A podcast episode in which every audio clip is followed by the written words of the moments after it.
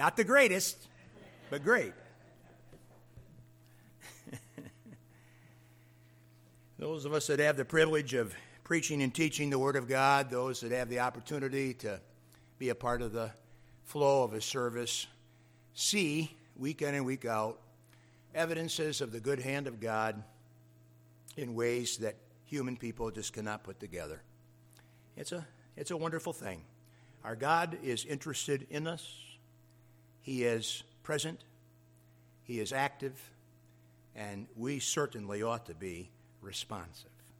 Hebrews chapter 4, we return to 14 to 16. Hebrews 4, 14 to 16. Seeing then that we have a great high priest that has passed into the heavens, Jesus, the Son of God, let us hold fast our profession. For we have not a high priest which cannot be touched with the feeling of our infirmities, but was in all points tempted, like as we are, yet without sin. Let us therefore come boldly onto the throne of grace, that we may obtain mercy and find grace to help in time of need. Father, what a precious truth lies before us in thy word for this hour. Help us then to give mind and heart to it for the benefit of our souls and for the preparation of our lives unto every good work in the week that lies before us. And for that we will praise you in Jesus' name and for his blessed sake. Amen. Something or someone remarkable something or someone remarkable in magnitude. Something or someone remarkable in magnitude or degree. Something or someone remarkable in magnitude, degree, and effectiveness is the dictionary definition of the adjective great. Most of the time, when we use the word, it is not true to that definition. But it surely is true in every sense of the word concerning our Lord Jesus Christ, as seen here at Hebrews 4:14. Our Savior, the Lord Jesus, is great in magnitude, great in degree, great in effectiveness beyond all others. The particular emphasis that we return to in this hour is the greatness of Jesus as our high priest, the one and only mediator between God and man. This text complements the declaration of Paul to Timothy, saying, For there is one God and one mediator between God and man, the man, Christ Jesus, who gave himself a ransom for all to be testified in due time. Here we are testifying in this due moment of time of our mediator, Jesus Christ. Now, before returning to the focus of the text upon our great high priest, I want to connect the truth of it to the logical development of the chapter, Hebrews chapter 4. And I also want to uh, it to the uh, developing sense of the truth of the book of Hebrews thus far. Let's first of all talk about this chapter, Hebrews chapter 4. The chapter easily is divided into four appeals that are made in the chapter.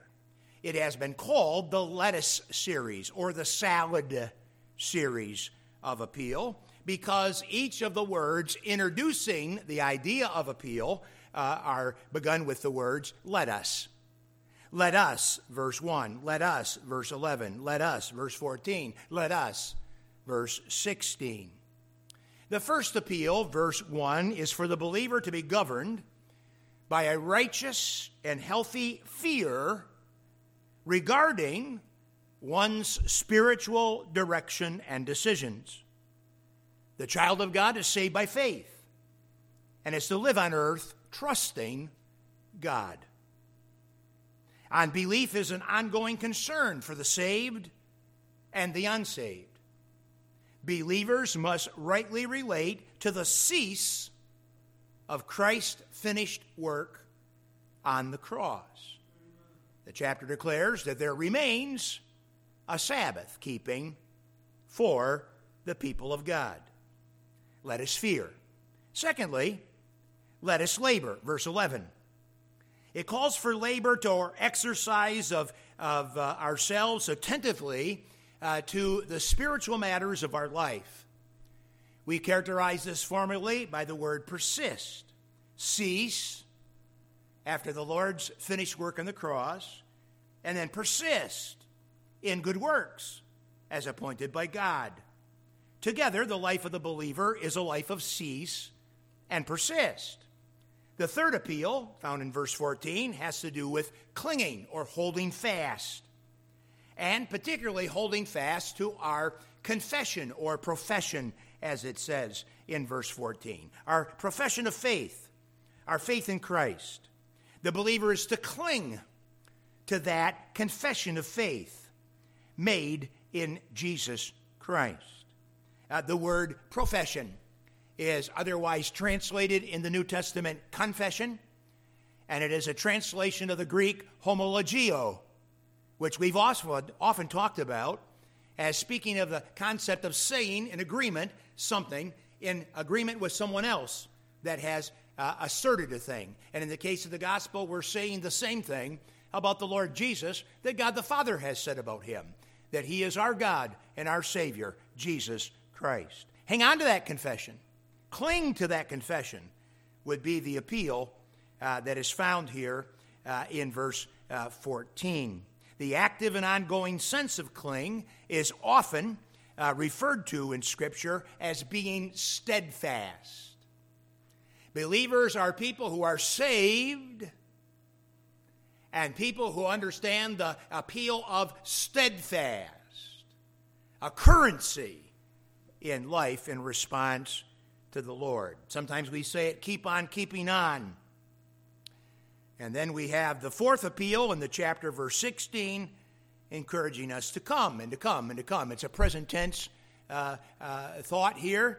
Uh, let us therefore come boldly and come boldly and come boldly, come confidently, come confidently, uh, to find, as it were, grace uh, to help in the time of need. All four appeals uh, need to be seen in their connectedness as the chapter develops. Uh, the salad series, the lettuce series, uh, as uh, we see it here in the chapter. And really, this idea of fear and this idea of labor and this idea of cling and this idea of come really can be summarized by another biblical New Testament phrase, namely in two words watch and pray. Jesus said these same four things in two words watch and pray. Just a word then, uh, in uh, quick addition to that chapter overview, uh, to the developing case that is taking uh, place as we continue to work our way through the book thus far. Back in chapter 3, verse 1, believers were admonished to consider the apostle and high priest of our profession we said that the word consider, chapter 3, verse 1, means to gaze upon and to keep gazing upon the Lord Jesus in his roles as messenger, the great apostle, and mediator, our high priest. Now we add to that admonition to gaze or consider the mediator. We add to that admonition to consider the mediator, cling, and come. So, three things that are developing in the book as it picks up in momentum uh, out of the third chapter and into the fourth. Uh, consider Christ, cling to the confession, and come boldly before the throne of God because of relationship with Jesus Christ. Cling to your profession in Christ and come by means of your great mediator to the throne of grace. We are wise to connect this in uh, our minds to the clinging uh, of our profession or confession of faith and our coming with confidence to the throne of God in relationship to prayer. This is the logic uh, behind the assertion that believers uh, uh, uh, are confident that God hears and answers prayer. On what basis are we confident? On the basis of our consideration of Christ, on the basis of our clinging to our confession, on the basis of our coming boldly before the throne of grace uh, to get help in the time of need.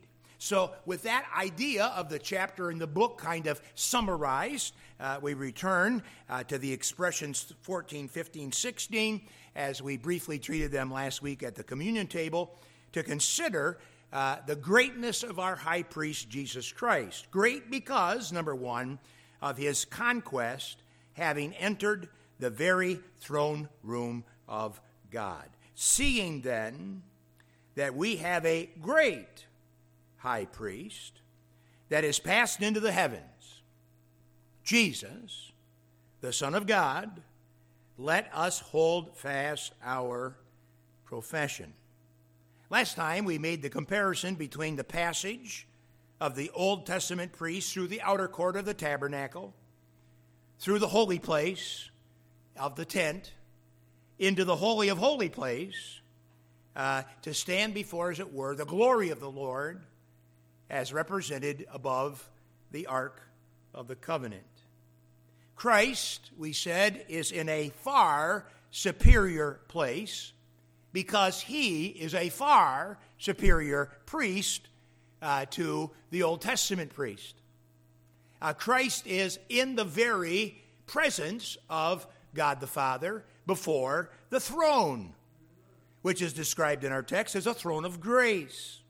Scripture depicts the Lord Jesus in the terms of, of, uh, of uh, the furniture and the structure of the Old Testament tabernacle.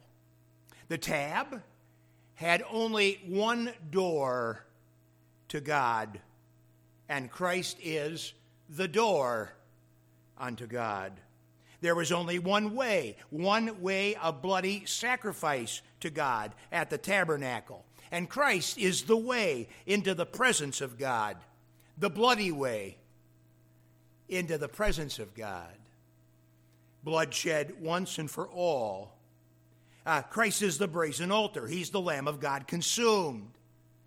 He is, in some way, depicted in every single piece of furniture that is located in the ancient tabernacle and temple. He is the laver of cleansing. He is the light of the world. He is the bread of heaven. He is the bearing, the bearer of the sweetest name uh, upon which the prayers of saints, like incense, rise before the throne of God. In the holy place, immediately before the veil, the curtain into the holy of holy place, was the incense altar.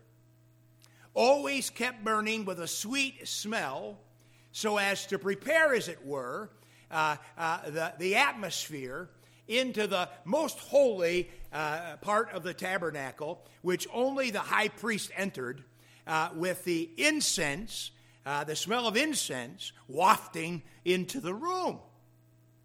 And uh, we are told in the book of the Revelation that the prayers of God's people are the incense before the throne room of God and our prayers are dealt with and attended to by our great high priest. Now, think of these connections, it's phenomenal. This is why we pray in the name of the Lord Jesus. Sweetest name of all, Jesus. The sweet name of the Lord. Our prayers, like incense, name the one who stands on our behalf before the throne of God. I don't go to God in my own name. I don't say, it's Tim. I go to God in the name of Jesus, who stands before the throne of God, speaking and praying on my behalf. Why, you would think that people would flock to a prayer meeting hour, knowing that they name the name of God and have the very audience of God when in prayer. Seeing then we have a great high priest that has passed into the heavens, Jesus, the Son of God, let us hold fast our profession. Let's cling to our confession in Jesus Christ. He is before the throne. The New Testament depiction of the Lord Jesus in the terms of, of furniture is so complete that First John tells us that he is our mercy seat before the throne of God. And Paul tells us that in him dwells the fullness of the Godhead bodily. It is little wonder then that he is called the great high priest. Great in magnitude, great in degree, great in every way. He is our great high priest. Number two, he is great because of his compassion for us as both God and man. Before we leave verse 14, uh, please note that we are speaking uh, about the person identified in the middle of verse 14 as Jesus, the Son of God.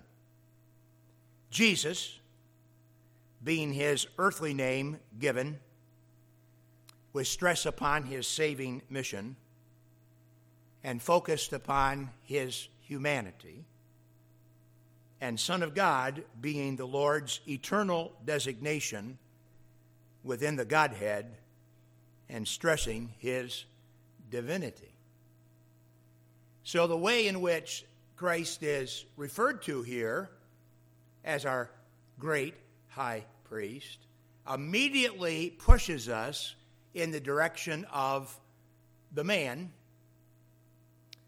who is first God, or the God man who is our mediator. Last week we stressed the thought that Christ, from verse 15, that Christ was untouched by sin and yet heartfully touched by sinners. Verse 15, for we have not a high priest which cannot be touched with the feeling of our infirmities. The word feeling comes from a Greek word translated sympatheo, sympathy.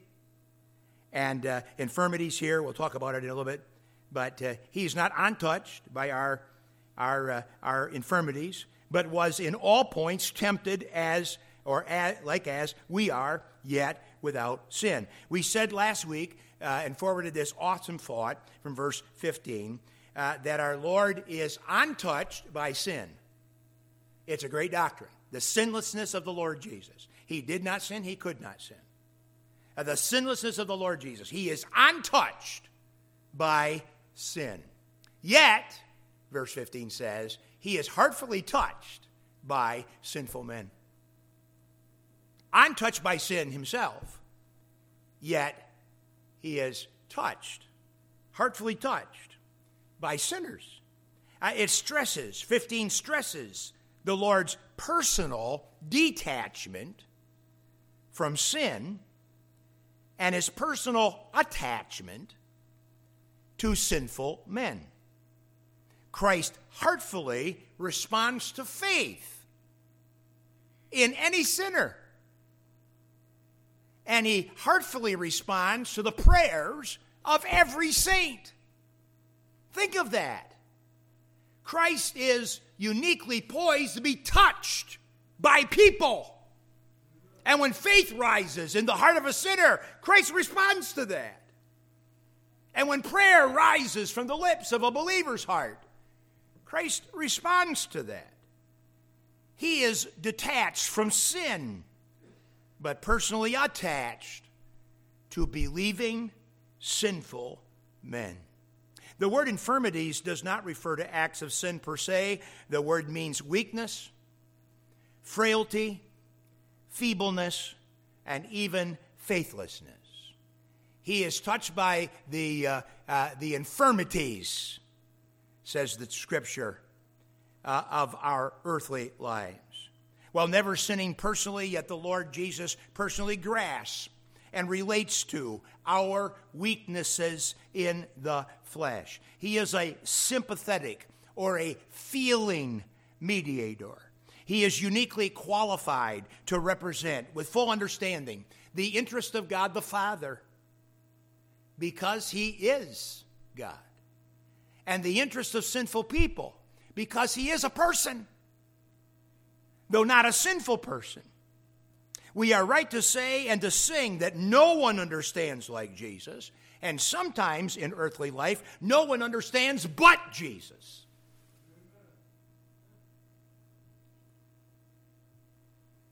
Sometimes when I think and pray for the members of the congregation, I must confess before the throne of God, I have no clue as to what it must be like for them to live right now. What exactly is it like for Phil Van Zegeren without Cheryl? What exactly is it like for Fred Moss without Jan? What exactly is it like for a man who once had great strength and ran a farm to now find it difficult to walk and to even make a service at church? What is exactly like? What is exactly like? Well, I can tell you this. However, it's exactly like, I don't exactly know.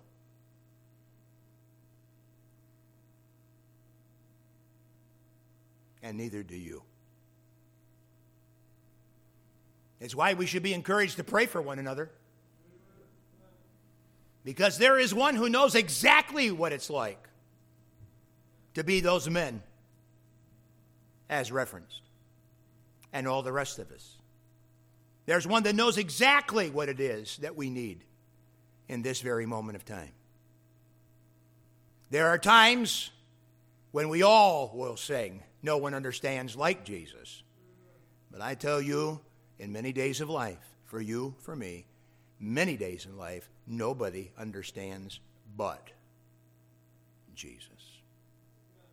Nobody really gets it like he does. What a phenomenal thing to be told by God concerning the way it works before the throne in heaven concerning you and me.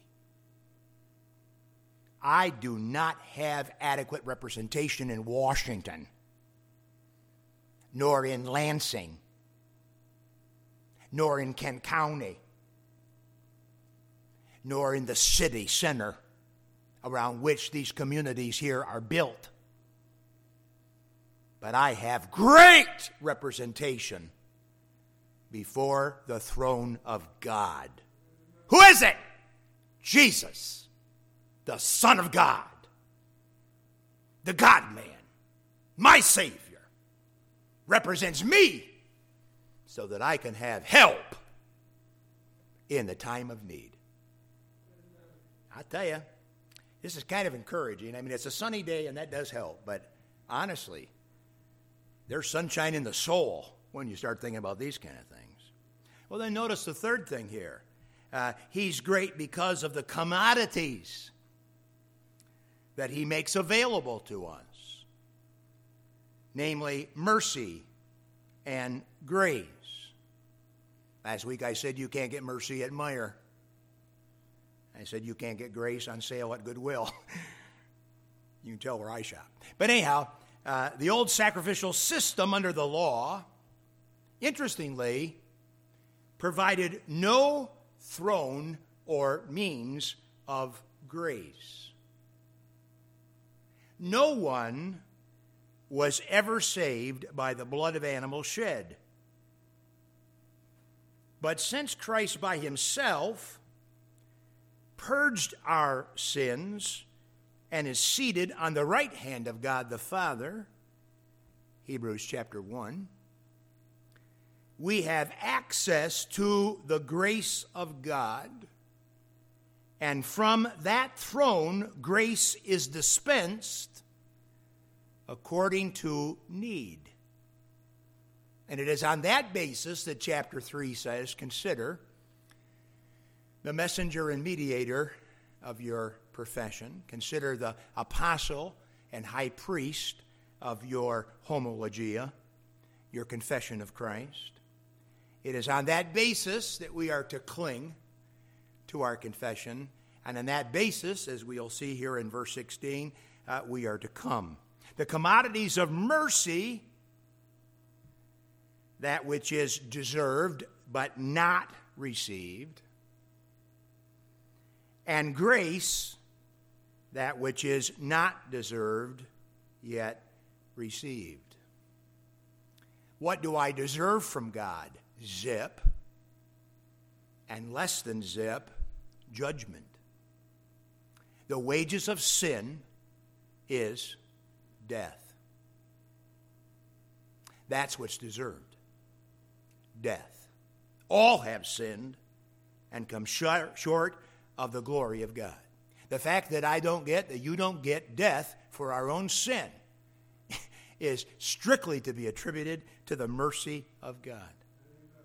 A mercy, that which is deserved but not received. Grace, that which is not deserved yet received. On the basis of Jesus Christ, believers are exhorted to come confidently before the throne of grace in order to obtain, interesting word, it means to take hold of with the hand, to grab something with your hand, to take hold of it.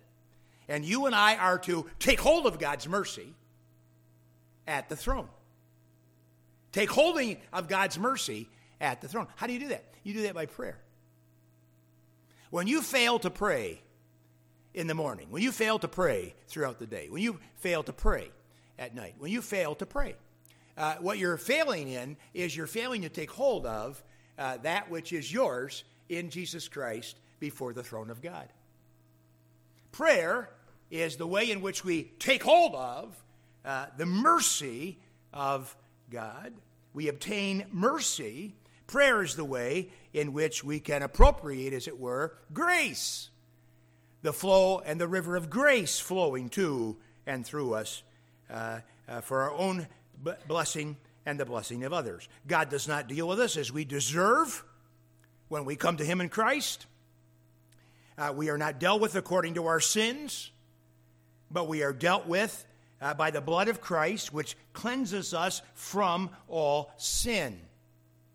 I, I read a, a, marvelous paragraph, and I, I, probably should have copied it and brought it with me this morning, but I, I read a marvelous paragraph from, from Isaac Watts, one of the Puritans, in which he develops this whole thought of, of the fact that, that as a person, in relationship to Jesus Christ, I am his sin. I am his curse. He is my righteousness. That's the gospel. The gospel is he died for our sins. He became sin for us that we might be made righteousness in God through him. And it's not a possession of my own sense of righteousness, though it's uh, applied to my account. It's His righteousness. He took my sin. I take His righteousness. And when I take hold of His righteousness, where He is, ascended into the heavens at the throne of God, when I take hold of His righteousness, then I have the capacity as a believer to take hold of mercy and to open the window of grace. I have the capacity as a believer to take hold of mercy and to open the window of grace because of Jesus Christ. So let me just ask you have you taken hold of God's mercy today? Have you opened the window of grace for the day?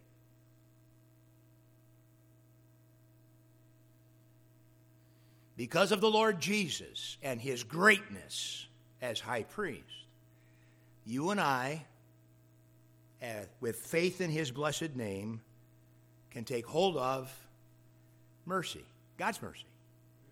And we can experience, as it were, the grace, find grace to help us in every time of need. We don't deserve it, but that is exactly what our high priest secures for us. I'm interested in the word time, verse 16. Therefore, let us come boldly unto the throne of grace that we may obtain mercy and find grace to help in time of need. The word time is the sense of time regarding seasons. Seasons of need. The seasons of earthly life through which we are all passing. Uh, uh, life is about seasons. Just like we're glad today to have it be spring and actually act like spring and not like winter, which is gone and done. Uh, we like seasonal things. Uh, so it is that there are seasons in one's earthly life, from youth uh, to middle age uh, to old age. And in the seasons of life, your needs change. Some of you could give testimony to that. Because of our great high priest, we have access to God's mercy and grace for every age and every stage of earthly sojourn. Every young person in Christ can avail of God's mercy and grace. Every middle aged person can avail of God's mercy and grace. Every old person can avail of God's mercy and grace. Uh, here is biblical assurance that uh, nobody need be grumpy and out of sorts and feeling any longer like there's nothing they can do. For God's grace and mercy are available to us in every age and stage of life.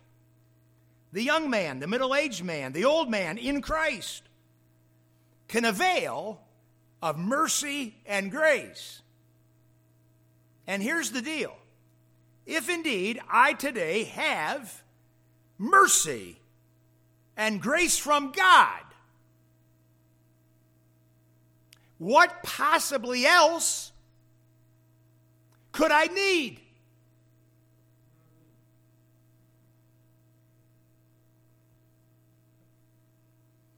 And yet, you and I almost always construe our own needs in terms otherwise. We need to pray according to what God has promised to give. One of the foibles of the modern prayer meeting or prayer list is the idea that a bunch of details are necessary. Believers like to say things like, I just want to know what's going on with you so I can pray with intelligence, as if your being intelligent mattered at all in regards to prayer. As I said previously, I'll say it again. We love to sing it, it's true. No one understands like Jesus.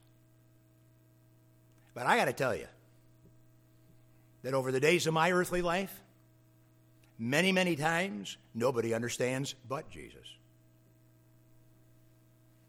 And if I were to ask you and press you today, who actually knows what's going on with you today, this week?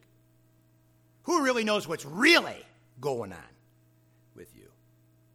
Why, might not even be the honey who is sitting right next to you that knows all that much more than the preacher behind this sacred desk. God knows. The Lord Jesus knows. And here's the deal knowing that you are a child of God, I can assist you by praying with you that you would avail of God's mercy and grace according to age and stage as God has promised to give. I don't need to know necessarily you're going bald, although it's kind of obvious from the platform that you are. I don't need to know that you have a burp that goes up and then down and then around and then over and into the fingertips. I really don't need to know that. Uh, I, I just need to know that you, like me, that you, like all of us, need today the mercy and the grace of God for living. Thereby, I am never in a second chair of disadvantage concerning praying for you or you for me. And when I pray for you, and I trust when you pray for me, that you have in mind the mercy and the grace of God. Because if I am experiencing the mercy of God today and the grace of God today, there is not a possibility of anything else that could even be needed. All our needs met in Jesus Christ. The hour's gone, but let me just end this way. We call this season spring. It's not deer season. It's not duck season. Nor is it quite swimming in Lake Michigan season. But this season will give way to summer. And in that season, we might well swim in Lake Michigan. Summer then will give way to fall. And in that season, we may well hunt ducks or deer but regardless of yearly seasons and regardless of age and stage of life, every believer is welcome to avail themselves of God's mercy and grace by Jesus Christ our Lord. Isn't this great? It is great because He is great. Great in magnitude, great in degree, great in effectiveness and without equal. Why, knowing such things, you and I should have no trouble this week talking about the Lord Jesus. Father, thank you this morning for the listening ear and the opportunity to deal with such wonderful, wonderful things to the fortification of our souls on the first day of a new week. Thank you for the gathering of saints, and may there be a joy among us as we move from this place out into the ebb and flow of life.